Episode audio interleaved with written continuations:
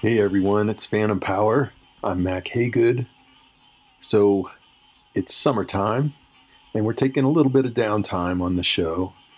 Um, I'm on the road right now, so I'm just recording this on my laptop, and you can hear the frogs of the South Carolina Low Country in the background. Um, so yeah, we're we're taking a little bit of a break we're also getting some episodes for next season in the can, so to speak. So um, we, we have some good stuff coming your way for next season. But we didn't want to leave the Phantom Power podcast feed barren for the entire summer. So um, we're going to be dropping some things in, keeping up our once a month schedule. Um, and today we're doing something that we've never done before. On this podcast, I've always focused on presenting the ideas of other scholars and, and sound artists. But um, during this summer break, we decided that we would share a piece um, that I wrote that appeared on another podcast. And this is the audio edition of Real Life, which is just this amazing razor sharp magazine about digital culture. Um, they asked me to write a piece for them and that was published on their website. We'll include a link to that. But then what I didn't realize was they also have a podcast um, with an excellent narrator named Brittany Gill, who um, is just amazing at elucidating written prose for, for listeners. So, you know, um, writing for the eye is quite different from writing for the ear, and there's a there's a different density to the way you write when someone's going to be reading something as opposed to listening to it. But um, I just think Brittany is fantastic at taking this written prose and and really uh, making it accessible to the ear. So if you listen to nonfiction audiobooks like I love to do, and or you just want to hear a great narrator reading really insightful takes on digital life, be sure to subscribe to Real Life's audio edition. And we've got uh, links to that in the show notes. So, this is a piece about my research. It's called Emotional Rescue. And one of the central questions that um, I focus on in my own scholarship is what sound technologies can tell us about our relationship to media as a whole. And, and to sort of find the answer to that question, I've spent many years studying devices that usually fly under the radar with other media scholars. So things like noise canceling headphones, white noise machines, apps that make nature sounds, tinnitus maskers, even musical pillows. so these sort of oddball media tell us a really different story from the standard narrative. You know, the standard narrative being that media are just conveyors of information and entertainment. But as I've written in my book uh, called Hush Media and Sonic Self Control, um, I really think that media do something more fundamental than convey information. Media are really the way that we control how and how much we let the world affect us. So, this is um, an article in which I sort of unpack that idea through this rather quirky um, opening about media pillows, which are a thing, as you'll find out.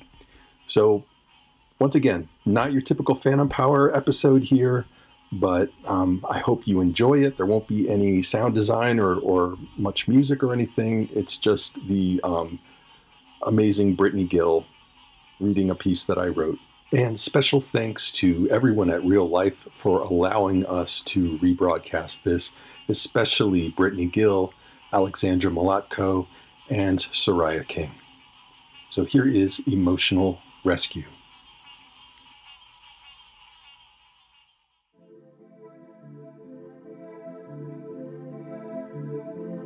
This is the audio edition of Real Life, a magazine about living with technology.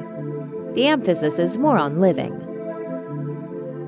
This essay explores how we think of media as a means for transmitting information, assuming that information's freedom is intrinsically and positively correlated with our own. In reality, media are and have always been, primarily about affect.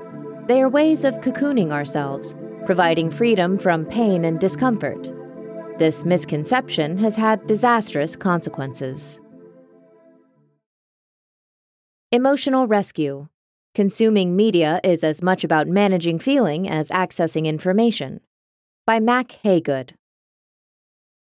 Recently, a friend was telling me about his life these days as a Los Angeles music producer and engineer. In the coronavirus era, studios are pushing new roles onto the freelancers who run their sessions medical screener, health risk analyst, liability waiver collector. The engineers get paid the same skimpy day rate as ever, though, despite the stress and danger of collaborating with a rotating cast of potentially infectious strangers in a hermetically sealed environment for 12 hours a day. My friend told me he's now much more selective about sessions, and he's looking for more mixing jobs he can do in physical isolation. For example, one of his peers has a solo gig producing audio content for pillows. That last aside prompted some immediate Googling on my part. I was familiar with pillow based audio technology, from Sound Oasis's stereophonic sleep therapy pillow to the DreamPad, a Bluetooth device that uses bone conduction to transmit your late night podcasts directly into your skull. My knowledge of pillow specific content, however, was limited to feathers and memory foam, a lacuna my web search quickly filled. The Sound Pillow sleep system, I learned, combines stereo sound, a proprietary MP3 player, and 18 hours of custom tracks, including, quote, ultra relaxing hypnotic binaural music, real nature sounds, as well as white noise, pink noise, and blue noise files, end quote. Additional sound files can be purchased on the website, meaning the pillow is now a platform.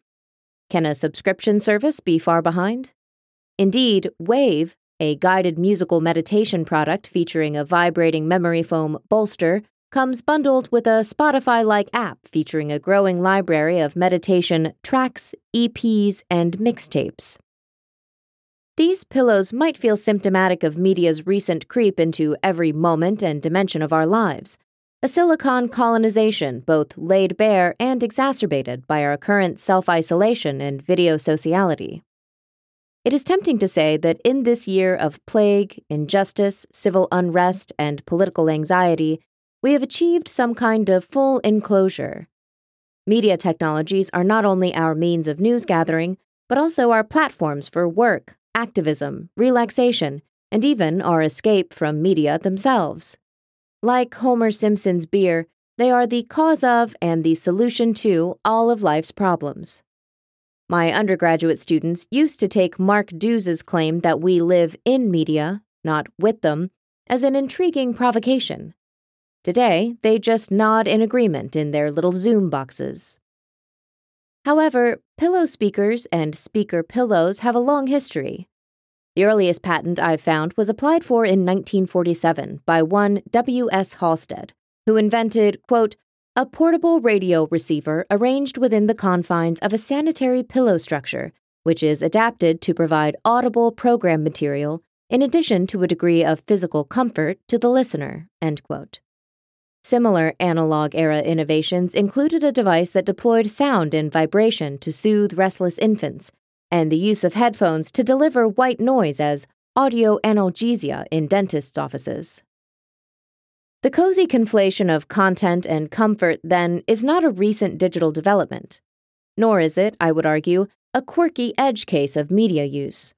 In fact, this is what media are tools for altering how the body feels and what it perceives, controlling our relationship to others and the world, enveloping ourselves, and even disappearing ourselves.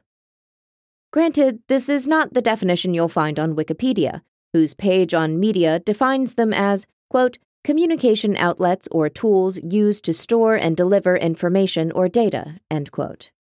But notice how this definition renders users and their motives invisible.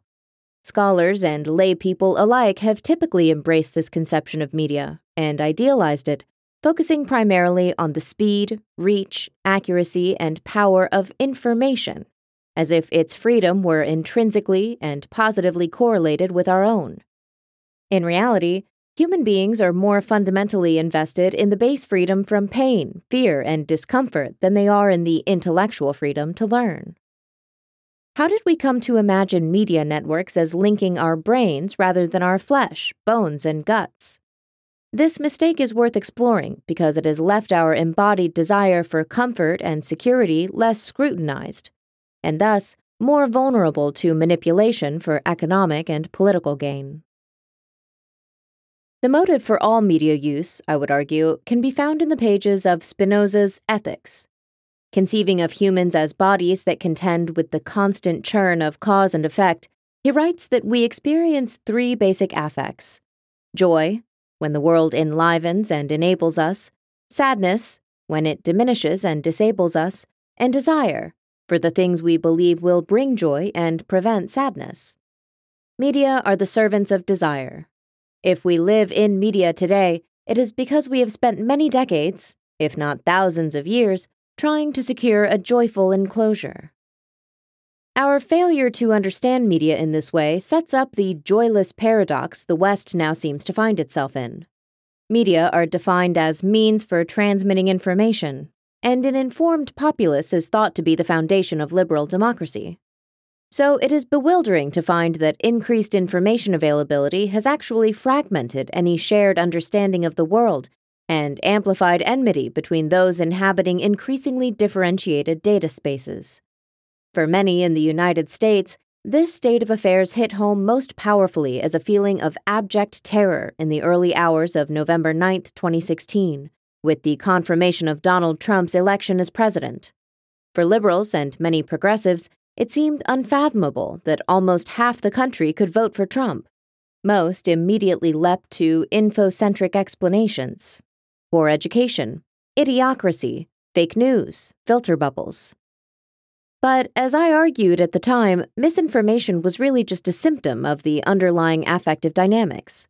The white working class did not vote for Trump because of online misinformation.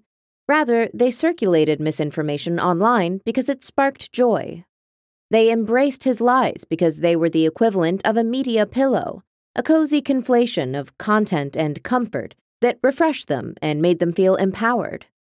They took refuge in Trump's dog whistle populism, used it as a salve for sad feelings and bruised egos in an era they felt catered to every identity position but their own.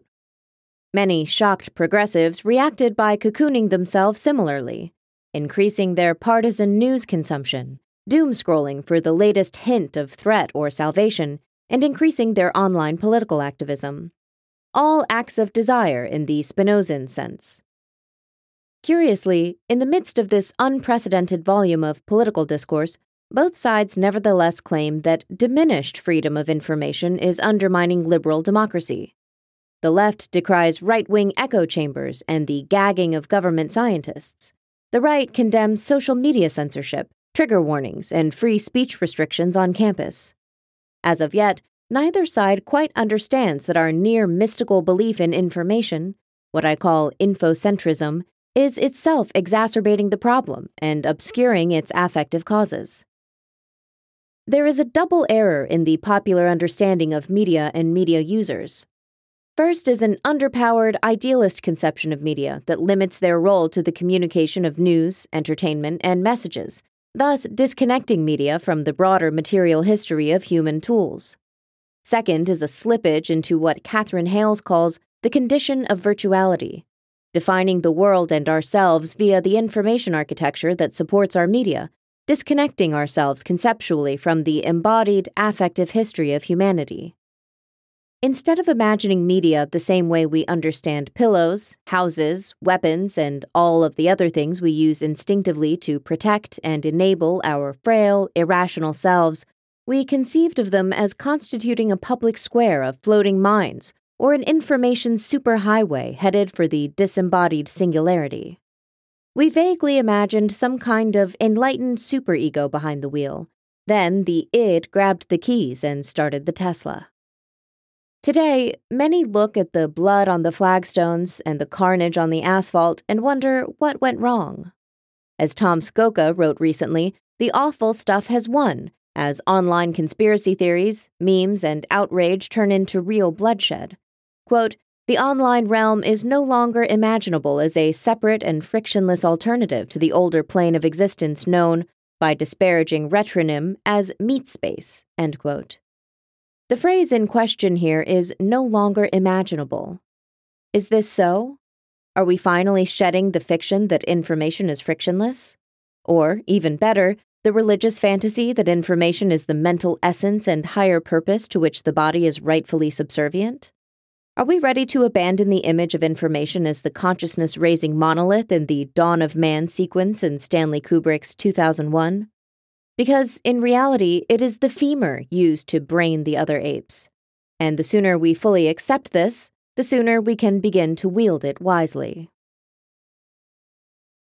The misrecognition of media is due in large part to the specificities of 20th century communication technologies and their attendant theories.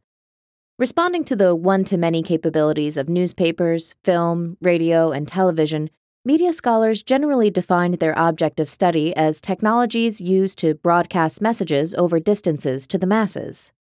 Laypeople also embrace the notion that media simply inform, entertain, and send messages. Both our fears and fantasies about media's future were constrained by this idealist definition. Early mass communication scholars focused on the threat of broadcast political propaganda.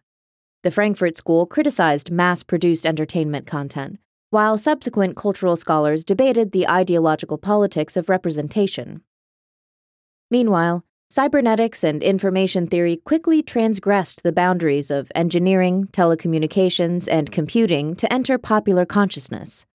Information, we learned, could be found in everything from DNA to heavenly bodies. By 1984, J. David Bolter wrote that the computer was, quote, giving us a new definition of man as an information processor. End quote.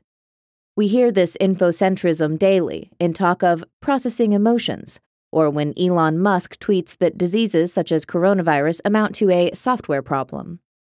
Philosophers and historians of information mystically privilege its patterns over physical presence and human agency, as when James Gleick writes, quote, In the long run, History is the story of information becoming aware of itself. There are better, human centered ways of framing the evolution of communication and information technology. Recent decades have seen a wave of scholarship that reinstates human bodies, infrastructures, and affects to media's material history. For millennia, these scholars remind us, media were used as logistical devices, tools used to manage humans' relations with themselves, others, and the environment. Quote, the medium of writing was first used in Mesopotamia to keep inventories of such things as bread, beer, wheat, and labor time. Lyric, epic, and treatise came later, end quote, writes John Durham Peters. Media such as calendars, ledgers, and the abacus provided new ways of perceiving and controlling the environment, time, resources, and labor, making people more effective agents. As Michel Foucault observed, journals were technologies that afforded new ways of perceiving and controlling the self. Musical instruments, artistic media, and mediating rituals and architectural spaces developed to integrate individuals into social and celestial forces larger than themselves. Peters notes that our digital devices have brought this older sense of mediation back into view.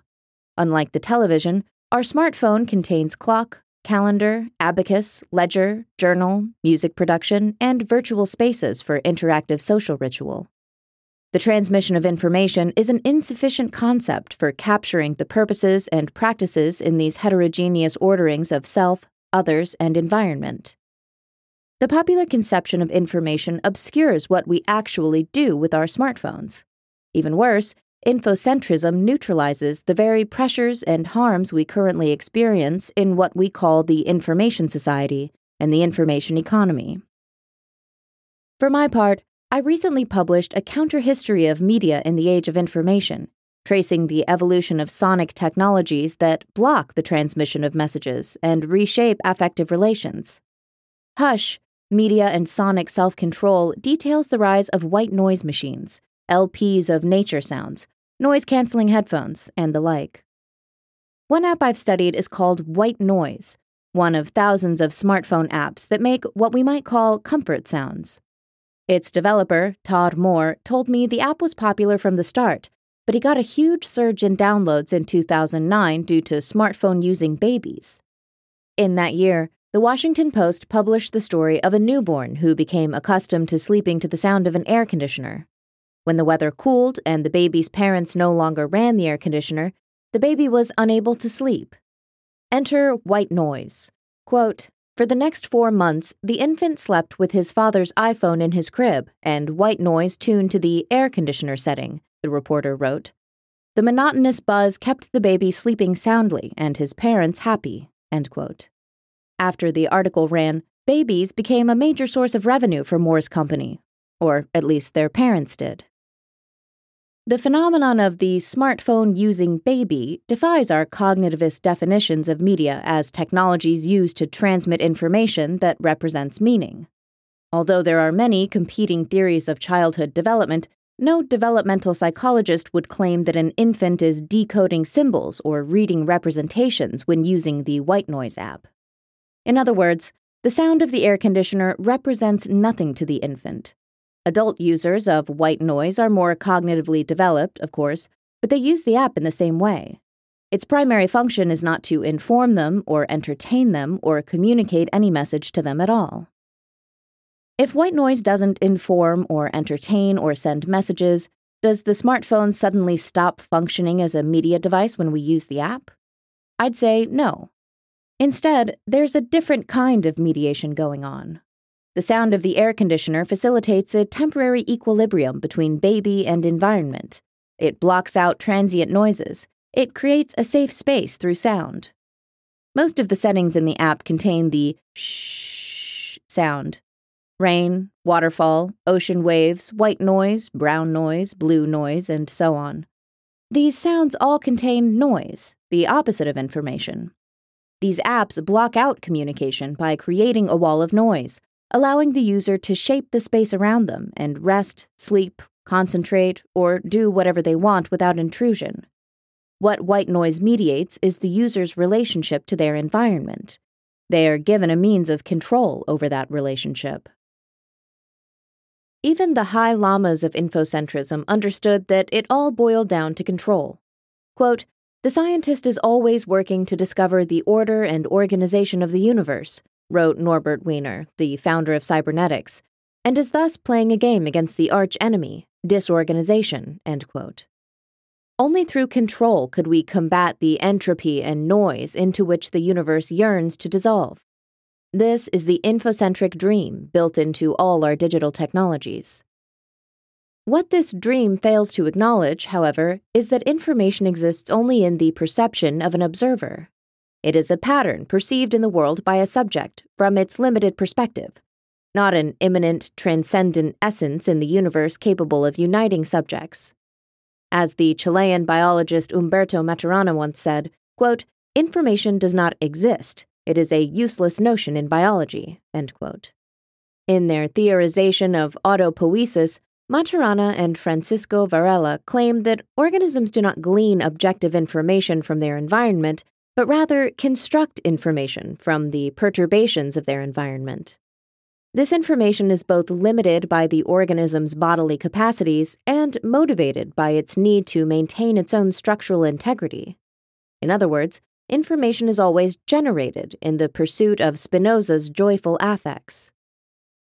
In the epic tale of Jason and the Argonauts, we meet Orpheus, the Argo's musical clergyman, when the Argo encounters the fatal Song of Sirens, Orpheus plays his lyre and sings a countersong to protect himself and his fellow Argonauts, creating a noise canceling signal of sorts, a wall of sound.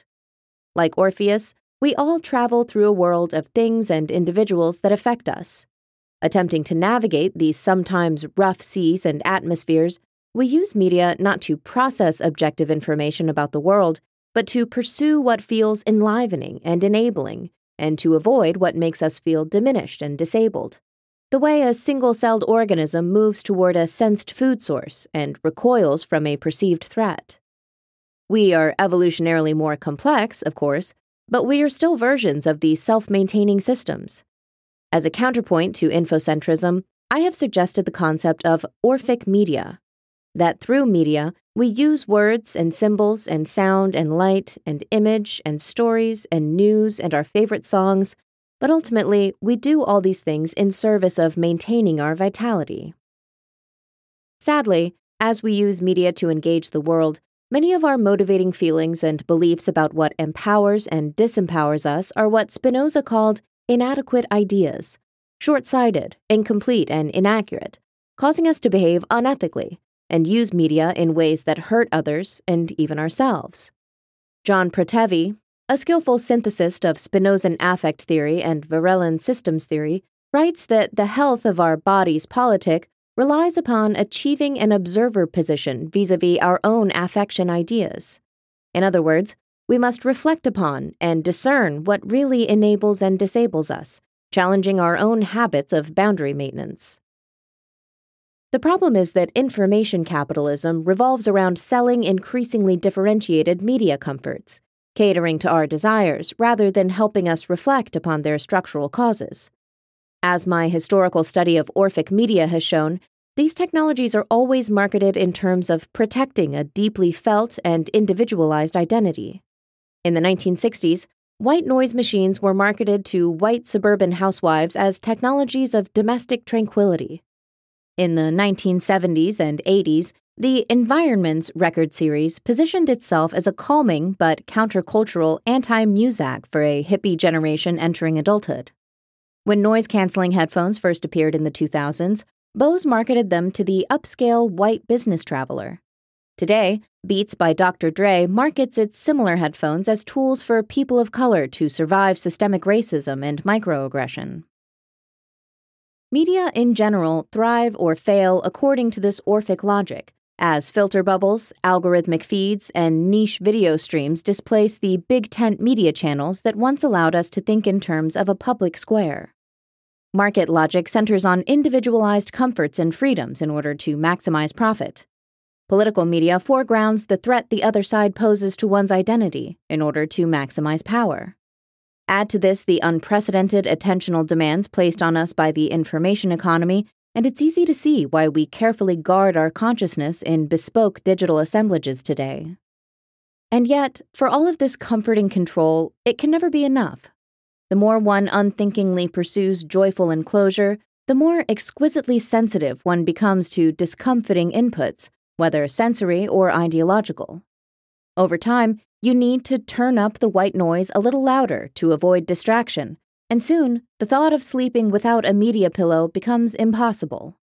On the right, the desire for joy has already led to epistemic closure, as Fox News republicanism further devolves into the One America News Network, Parler, and QAnon message board varieties, rendering empirical realities such as coronavirus and Biden's victory unassimilable. It is true that on the left, much greater effort is made toward the self awareness Protevi advises. And yet, did liberals and progressives not use the seemingly objective data of political polls as a warm blanket during the fear filled days of the 2020 election? And didn't many of those polls once again fail to capture reality due to assumptions about identity made by their liberal leaning creators? As we attempt to shake off this year's election hangover, the last thing we should do is dismiss Trump's many voters as uninformed. In fact, our own confusion proves the dismal truth. A surfeit of information provides not solid ground to stand on, but rather a bounty of sand for sticking one's head in. As the coronavirus era has shown us, every crisis, even a disease of the flesh, will push us toward a greater embrace of the control that the digital offers us. Acknowledging our solipsistic, comfort craving nature is the necessary first step to exerting digital control ethically for the benefit of all. Fully rejecting the notion that information transcends, unites, and enlightens feels both counterintuitive and scary. But there is a glimmer of hope in this acceptance. If we could truly communicate like the angels and fully control what we perceived, there would be no place for desire in this world. It is the very fact that we can never truly know the other, or the world, that keeps us exploring, reaching out, asking questions, and listening. James W. Carey wrote that our term communication has two different historical meanings embedded in it what he called a transmission view and a ritual view. The transmission view is the one that dominates. Communication means sending information across a distance. The ritual view is largely forgotten, but we can find its traces in words similar to communication, such as commonness, communion, and community. Carey explains that the ritual view, quote, is directed not toward the extension of messages in space, but toward the maintenance of society in time. End quote. This is the form of communication that allows individual self maintaining systems to come together into large and healthy self maintaining systems. For decades, we've had the infocentric faith that if we designed media for transmission, the ritual part would come of its own accord, creating an enlightened global village. At the end of this most horrible of years, we may all finally realize it doesn't work that way. Our challenge now is to design ritual technologies. We need digital media that help us reflect upon and open up our own media enclosures. We need tools for what Kate Lacey calls listening out, or, quote, engaging voices that are unfamiliar or uneasy on the ear. We need group spaces, virtual and physical, built for expanding our individualistic notions of joy and repairing our self defeating habits of desire. But doing so will depend upon defeating the political, cultural, and technological elites that prey on our basest instincts in the name of information's freedom. Mack Hagood is the Robert H. and Nancy J. Blayney Associate Professor of Comparative Media Studies at Miami University, Ohio. He has published work on subjects such as tinnitus, the use of noise canceling headphones in air travel, the noise of fans in NFL football stadiums, indie rock in Taiwan, and the ontology of Foley and digital film sound. His book, Hush Media and Sonic Self Control, is about Orphic media, apps and devices used to create a comfortable sense of space through sound. He is the producer and host of Phantom Power, a podcast about sound and sound art. This essay was published at reallifemag.com on December 3rd, 2020. Real Life Audio Edition is narrated and produced by Brittany Gill. Our music is by Secret Wilderness. You can find more essays about living with technology on our website and follow us on Twitter at underscore real life mag. Thanks for listening.